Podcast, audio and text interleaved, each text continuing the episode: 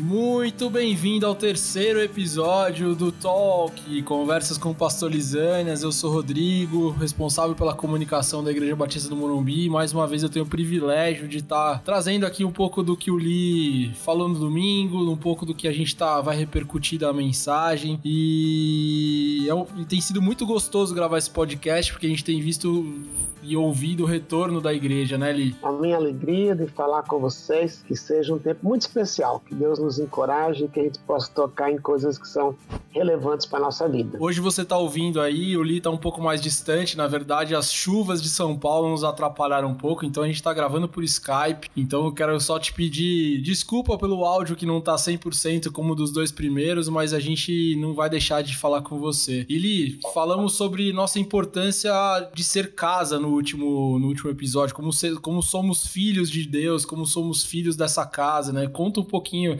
do que, que a gente ouviu no domingo e como a gente pode repercutir um pouco mais sobre esse assunto. Legal, Rodrigo. No domingo anterior, a gente acentuou o fato de que, por sermos casa, a gente tem como permanecer e a ideia da palavra permanecer, do verbo permanecer, é estar arraigado é estar firme a despeito de qualquer circunstância. Domingo passado a gente focou, porque já que somos casa, quem somos na casa? E é interessante, ou muito mais que interessante, é tão maravilhoso ouvir a linguagem de ler a linguagem do apóstolo João, quando ele diz que nós somos filhos de Deus. Um dos grandes conflitos da humanidade, em todos os lugares do mundo, é lidado no consultório de um psiquiatra ou terapeuta. Uma pergunta que todo mundo tem: quem sou eu? Quem sou eu mesmo? Eu sou o quê? Eu sou filho de João, eu sou engenheiro, eu sou médico, eu não sou nada. E, na realidade, essa frase de João, que Deus nos chamou para sermos filhos dele, responde essa pergunta. Não sei até que ponto a gente assimila isso da forma que Deus gostaria, mas é que se você levar em conta, Rodrigo, o contexto histórico, na época que a carta de 1 João foi escrita, não havia sobrenome. Era João, filho de Pedro. É uma identidade, é. Mas João apela para esse contexto histórico para mostrar que aquilo que é mais importante no nosso ser, a nossa identidade, é eu sou filho de Deus. Então, se um dia alguém tem uma dúvida, ou fica lidando, quem sou eu? Quando a gente conhece Jesus, a gente ganha uma identidade que ela nunca mais vai desaparecer. Por exemplo, um médico, ele trabalhou duro para se formar como médico, se ele olha para si como eu sou o doutor fulano de tal, um ele pode perder essa identidade, porque um ele pode cometer um erro, um erro médico, o CRM pode caçar, se é um dentista, por mais famoso que ele seja, ele pode um dia, num acidente, perder uma das mãos. Então, quem ele é? Então, aquela identidade que a gente trabalha para ter, ela é vulnerável. Agora, a identidade que Deus nos dá, ela nunca vai mudar. Uma vez feitos filhos de Deus, nunca mais deixaremos de ser filhos de Deus. E no capítulo 3, no versículo 1, é muito importante perceber que João diz: Vejam, é um imperativo presente. Era como se ele dissesse assim: se você nunca percebeu, perceba que você é chamado filho de Deus. Isso não foi porque eu quis, foi Deus que resolveu me chamar. Foi Deus que resolveu me adotar na família dele. Por isso a questão da identidade é muito profunda nessa carta de João, quando ele diz: vocês percebam, lembrem, compreendam, resolvam crer, você é filho de Deus. E aí começa realmente a história de quem eu sou na casa. A primeira coisa que eu sou na casa é que eu sou filho de Deus. Essa é a minha identidade. Eu sou pastor da Igreja Batista Morumbi. No meu cartão de visita está assim: Lisânias Moura, pastor sênior. E quando eu fui embora daqui, quem sou eu? Se, eu? se eu não tivesse identidade, que eu sou filho de Deus, eu vou entrar numa crise de identidade, porque minha identidade estava arraigada ao título que eu tenho. A minha identidade pode ser eu era um jogador famoso de futebol. Quando acaba a carreira, quem é ele? Vai ser reportagens mais históricas. Mas essa identidade de ser filho de Deus é um presente que Deus nos dá, que nunca vai desaparecer. Tem uma coisa que você falou durante a mensagem do domingo que me chamou muito a atenção, principalmente pelo slide. Você fez uma ilustração de um casal adotando uma criança e colocou duas fotos de duas crianças bem distintas, uma criança modelo e uma criança com alguma síndrome, e a foto era bastante chocante. É, como que é essa escolha de Deus? Como que, como que a gente consegue. É difícil até de perguntar, mas como que funciona essa escolha de Deus, essa eleição de Deus pra gente, pra gente entrar nessa família, né? Ser filho de Deus, né? Como, como que isso funciona? Como que isso se dá? E como a gente tem que fazer dessa, dessa da mesma forma que Jesus faz, né? É muito interessante e muito boa sua pergunta, porque quando a gente faz escolhas para adotar, quando casais que não puderam ter filhos ou resolveram não ter filhos e querem adotar uma criança, eu acho que eu faria a mesma coisa. Eu sonharia com uma criança bonita. Como eu brinquei domingo, uma criança de olhos verdes, cabelos loiros, que não tem defeito, qualquer defeito físico. É aquele você não foi dessa época, Rodrigo, e talvez na boa parte dos nossos ouvintes, em que havia o Bebê Johnson, que era gordinho, bonitinho. Então, é normal isso, a gente quer coisas bonitas, quer ter um filho bonito, na aparência pelo menos. Mas quando a gente pensa que Deus resolveu ser nosso pai, o padrão dele não foi um padrão baseado no exterior, ou na beleza física, ou na performance que eu pudesse ter algum dia, mas foi baseado no amor dele. O amor dele não faz distinção entre o feio e o bonito, o rico o pobre, o elegante ou deselegante, o inteligente ou não inteligente. Outra coisa interessante é que, às vezes, pais que não têm filhos procuram adotar bebês. Normal, nada errado com isso. Mas quando nós vamos para Deus, Deus nos adotou já grandes, já adultos. Quando você adota um adolescente, o adolescente já mostrou quem ele é, já mostrou a natureza pecaminosa, já mostrou que é rebelde, já mostrou que é briguento. Se ele tem algum defeito físico, já apareceu. E raramente um pai vai querer adotar um adolescente porque ele sabe que nessa fase de transição, o adolescente é complicado, como nós somos na nossa adolescência. Quando você vai para Deus, Deus sabia quem eu sou, quem eu seria, os problemas que eu teria, as feridas que eu causaria, as feridas que eu carregaria na minha alma. E Deus me escolheu mesmo assim. Deus me escolheu, escolheu você. Escolheu todo aquele para crer, não baseado na performance, mas baseado no amor dele. O amor dele, na linguagem humana, que não é verdade, mas eu poderia dizer, era como se fosse um amor cego. Ele não vê os defeitos, só que ele não passa a mão nos defeitos, ele nos adota e por causa do que Jesus fez na cruz por nós, Deus vai nos transformando. Por isso, aquela ilustração que eu dei daquelas duas crianças, aquela criança bonitinha, é o normal que o mundo faz. Por isso eu falei, por isso falei, por isso João diz, né? Que o amor de Deus é grande. Eu expliquei essa palavra grande na língua do Novo Testamento. Ela poderia ser traduzida como uma expressão assim: que amor é esse?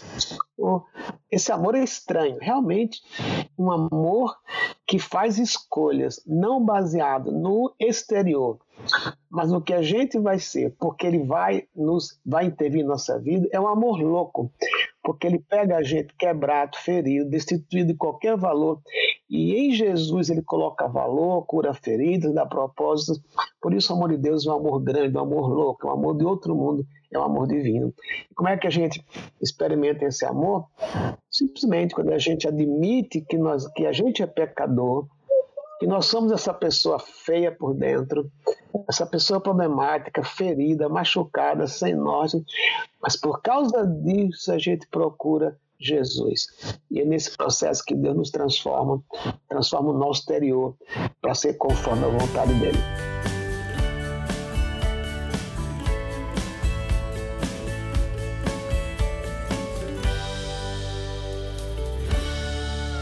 Nessa linha de tentar explicar o amor de Jesus, você foi falando um pouco sobre a, o paralelo entre santificação e a prática do pecado. Como que funciona isso? Exato. Como que funciona a gente continuar pecando apesar do amor de Deus, né? É.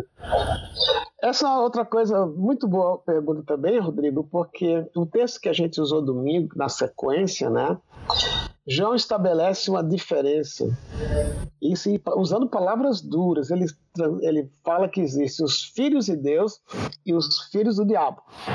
Então, é, quem são os filhos de Deus? No texto, os filhos de Deus são aqueles que admitiram que são pecadores e resolveram crer em Jesus e tiveram seus pecados perdoados. De onde vem isso, por exemplo, no Evangelho de João, capítulo 1, versículo 12. Ele diz: A todos quantos o receberam, deu-lhes o poder de serem feitos filhos de Deus. Então, filho é aquele que recebeu, que resolveu crer em Jesus. Aí o que acontece? Por ser filho, ele não deixa de pecar. Por exemplo, se a gente lembra de 1 João 9, lá diz assim: Se confessarmos os nossos pecados, ele é fiel e justo para nos perdoar os pecados e nos purificar de toda injustiça. Então quer dizer o quê? Que o, Filho de Deus também peca. Ele não deixa de pecar. Ele também peca.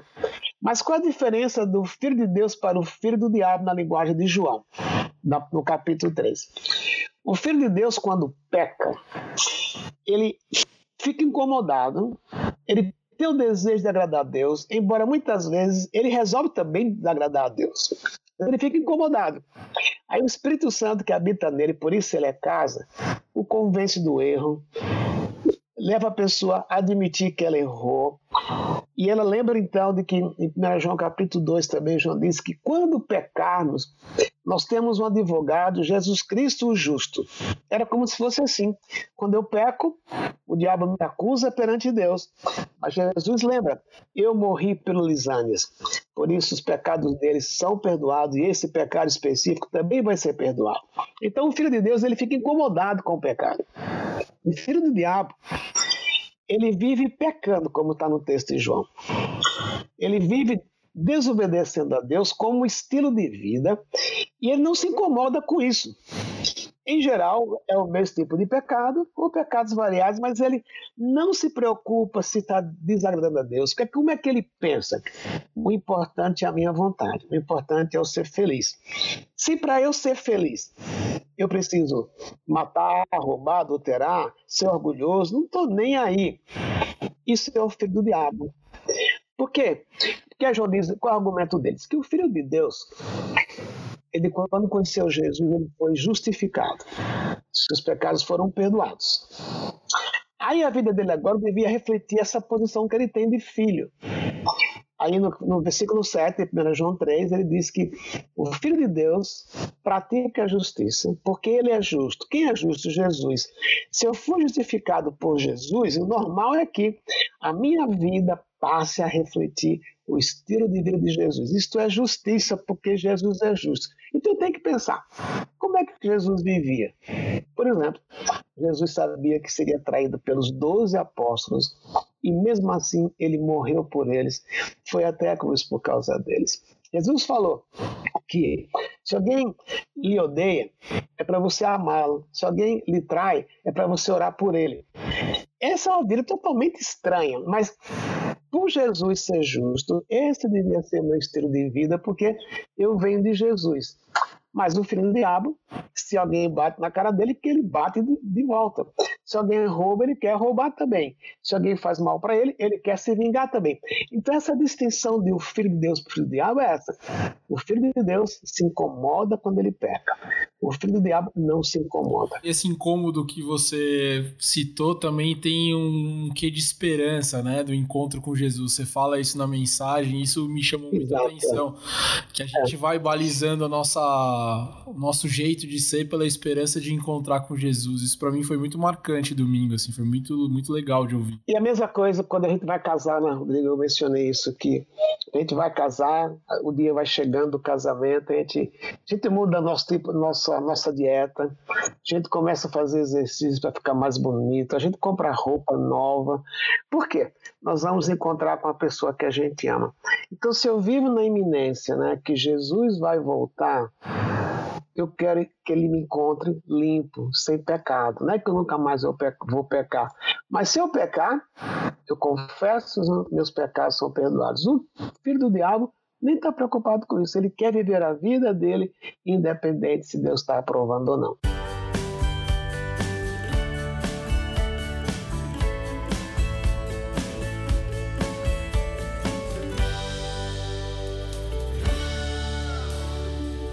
Como buscar abandonar a prática do pecado, principalmente quando a gente está falando daquele pecado que é de estimação, ou aquele mais oculto que a gente vai guardando e vai exercitando ele e não consegue se livrar disso. Como, como fazer é. a quebra, a quebra desse momento, dessa rotina, né? Eu creio que eu digo que não existe uma receita, né? Existe muito o quê? Mesma coisa no casamento. Se eu amo a minha esposa, tem algumas coisas que eu não gosto de ser ou fazer, mas eu começo a ser ou fazer porque eu a amo. Se é uma minha esposa, algumas coisas que ela não gosta, eu não faria na frente dela, nem mesmo na ausência dela. Então, o que faz a gente crescer e viver uma vida de santidade começa não com regras, mas começa com um princípio sim amar a Deus sobre todas as coisas. Então, por amor a Deus, é que eu faço ou não faço. Agora, eu acompanho, por exemplo, se eu fiz alguma coisa que Deus não gosta, que eu sei que Ele não gosta, e eu quero viver na iminência, sabendo que Jesus pode voltar hoje, eu preciso confessar o meu pecado. E confissão é uma das coisas mais importantes da nossa vida, porque quando, se eu não confesso, em outras palavras, eu estou dizendo que eu sou melhor do que Deus. Porque Deus disse para não pecar, e eu pequei, e estou aí para consertar o meu pecado. Mas eu preciso, então, cada dia, cada instante, ter um momento de reflexão, dizer, Deus, no que eu tenho te desagradado hoje. Nem precisa ser uma coisa formal. A gente sabe, na hora que a gente peca, a gente sabe que a gente desagradou a Deus. Então, eu não posso adiar meu momento de confissão. Não, eu não preciso esperar o primeiro domingo do mês, onde temos a ceia do Senhor na igreja, ou nossa igreja pode ser diferente do que está nos ouvindo. Não preciso esperar esse dia. Mas a admissão de pecado é a coisa mais crucial para a gente. Se eu quero viver na eminência da volta de Jesus. E por amor a Ele, eu errei, admiti, eu errei, Senhor. Obrigado porque eu tenho um advogado que está me defendendo perante o Senhor, mas nem por isso é uma razão para odiar a confissão. E confissão pressupõe arrependimento. Não? Eu fiz uma coisa que eu não gosto. Deus não se agrada, eu quero voltar, mudar de direção, que é o significado da palavra arrepender-se, para agradar a Deus. E isso só acontece com confissão. A outra coisa é que parece coisas, não é, é uma coisa também simples na nossa vida. Como é que eu vou saber que Deus quer que eu faça? Eu tenho que ir a palavra de Deus, de ser um costume, um hábito na minha vida. Parar cada dia, seja por 5, 10, 20 minutos, eu ler a palavra de Deus. A palavra de Deus é viva, ela me convence do erro, do pecado, ela me leva a agradecer. Então, essas coisas andando juntas é que produz em nós realmente esse jeito de ser filho de Deus, de parecer com Jesus. No texto que você mencionou sobre a volta de Jesus, o texto diz, João diz que não sabemos ainda como seremos, mas uma coisa ele falou é certa: seremos semelhantes a Ele. Então, ainda não somos, mas nesse processo diário de amar a Deus, confessar pecado, gastar tempo com a palavra, tempo de oração, isso vai nos moldando a imagem de Jesus, de modo que a gente viva realmente como filhos de Deus e tenha a identidade de filho de Deus.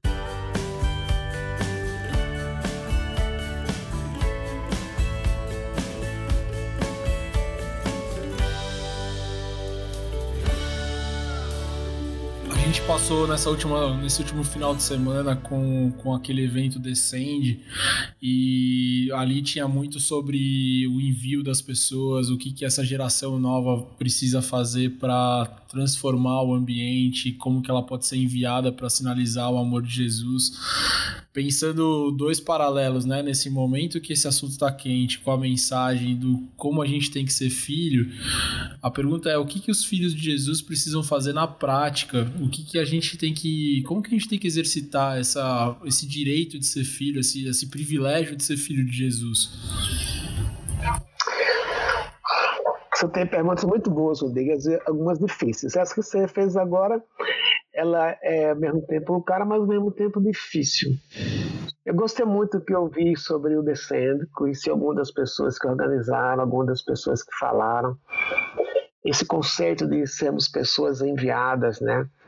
Mas eu creio que a maior expressão de envio é que se eu viver na dependência do Espírito Santo que habita em mim, que habita no meu corpo, se eu viver nessa dependência, refletindo o caráter de Deus,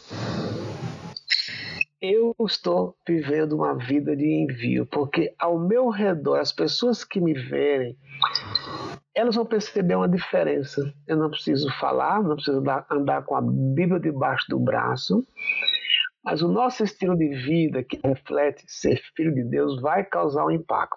Algumas pessoas vão nos abraçar e dizer: é por aí, eu queria ter essa vida que você tem. Algumas pessoas vão, vão nos rejeitar. Ah, você é religioso, você, esse negócio de Jesus que eu não creio. Então vai acontecer as duas coisas. Mas não é para agradar que eu vivo como filho de Deus, é para agradar a Deus. Então, se esse conceito encarna na minha vida, eu sou filho de Deus. E como é que é a minha vida? A minha vida reflete ser filho de Deus ou ser filho do diabo? E para ser filho do diabo não quer dizer, nem tanto, não tem tanto a ver, tem, mas a gente pensa apenas em adultério, roubo, corrupção. Ok, esse é pecado. Mas tem coisas piores do que isso. É dentro da gente uma altivez que a gente não depende de Jesus. É dentro da gente essa decisão de, embora que eu sei que Deus não aprove, eu vou fazer. Que é um exemplo simples. Por exemplo, hoje sexo fora do casamento é uma coisa muito comum, até dentro da igreja. Ah, todo mundo faz, é parte da cultura. Ok, é parte da cultura, mas não é parte do estilo de vida que Deus quer para um filho. O filho de Deus sabe esperar. Ele vai ser rejeitado, ele vai ser ridicularizado, mas, se eu vivo na dependência do Espírito, esse estilo de vida vai impactar ao meu redor. Agora, além disso, aí volta ao descende, que marcou a vida de tantos jovens desse fim de semana, é que eu também vou ter uma preocupação com aquele que está ao meu redor. Para onde aquele que está ao meu redor vai depois da morte?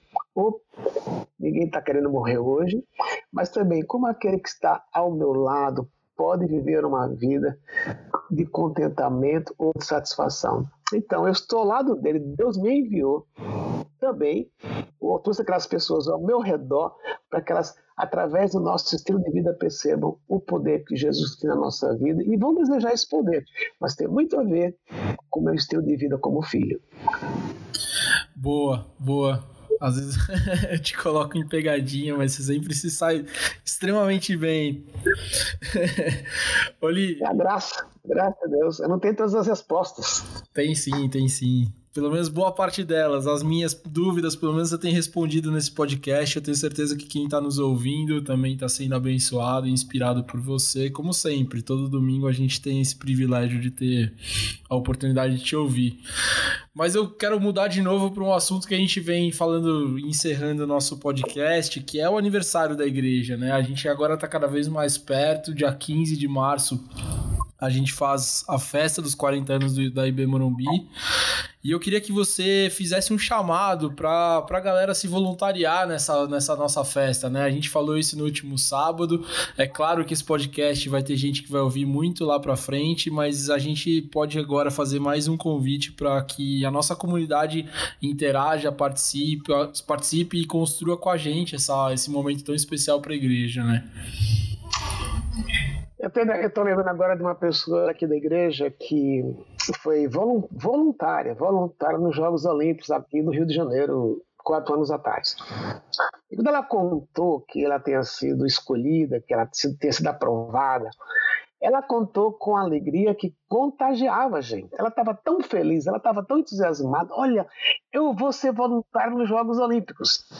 Na realidade, o que ela ia fazer, ela não ia ter contato quase com, contato quase com nenhum atleta, era, um, era uma área de suporte, mas ela estava sentindo tão importante. Eu sou voluntária nos Jogos Olímpicos. Mas veja, foi muito bom para ela, ela voltou entusiasmada, ela teve alegria de servir mas os Jogos, os Jogos Olímpicos acabaram. E com certeza, talvez pouca gente lembra do que ela fez, nem talvez, eu suponho também, ela nem lembra muito do que ela fez. Mas na época foi assim, algo marcante. Eu fico pensando, se para os Jogos ser voluntário nos Jogos Olímpicos foi uma coisa tão marcante, avalie ser voluntário num contexto em que Deus vai ser glorificado, que a gente vai dar graças a Deus pelos 40 anos da nossa igreja, não por ser igreja Batista Morumbi, mas por ser a igreja que é parte do coração de Deus. Quão mais, ou quanto mais profunda não devia ser a minha, a minha alegria de poder dizer estou envolvido, envolvido em algo eterno que vai glorificar a Deus. Os Jogos Olímpicos glorificaram muitos atletas, nada errado na maneira de falar da gente. Nada errado, mas passou. Mas aquilo que a gente fizer, visando a glória de Deus, naquele fim de semana, não passará. Quando chegar no céu, isso vai ser comentado. E é uma oportunidade de servir aqui, nossa comunidade, né? Que é isso que é Exatamente. legal. É mais pensando é que o benefício é olhar para fora, né? A minha vida não é só centrada em mim mesmo.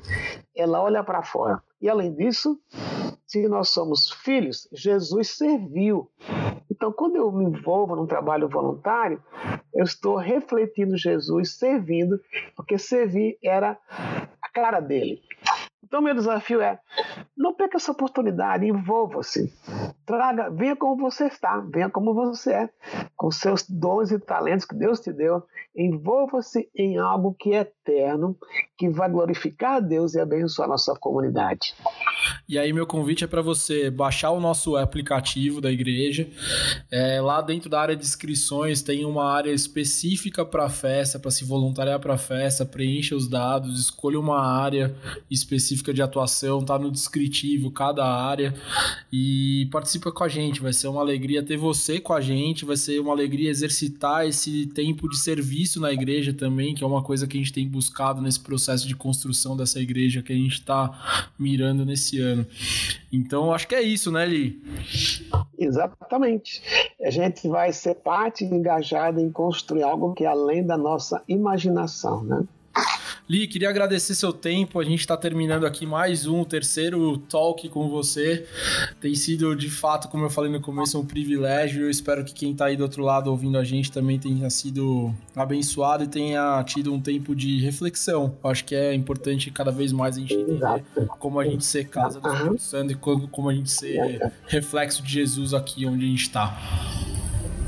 Posso dar uma palavra de despedida aqui do lado de cá? Por favor, esse programa é, é seu, hein? A gente não pode, a gente não pode esquecer que para ser casa e viver essa vida de filho de Deus, a gente só consegue como fruto da atuação do Espírito Santo em nossa vida. Então não é o meu poder, não é a minha força, mas é lembrando que eu sou habitado pelo Espírito. O Espírito me capacita para viver a vida de filho na medida que eu quero e eu dependo dele. É isso que eu queria dizer para vocês que estão nos ouvindo, que você busque isso, você é habitado pelo Espírito Santo, então fale com ele. Eu quero fazer o que o Senhor quer para ter uma vida que reflete a identidade que eu tenho. Sou filho de Deus. Deus abençoe vocês. Espero poder encontrar vocês aqui na próxima semana. Quem me dera eu poder falar olho a olho, dar um abraço a cada um de vocês. Mas, pelo lado, pelo menos aqui, nós podemos nos falar. Deus abençoe vocês. Até a próxima semana, se Deus quiser. Valeu, gente. Até a próxima semana. Se conecte com a IB Morumbi nas redes sociais. IB Morumbi, tanto no Instagram quanto no Facebook. E com certeza vai ser um tempo legal da gente caminhar junto e para você ficar conectado com a nossa comunidade. Até o próximo Talk com o Pastor Lisânias.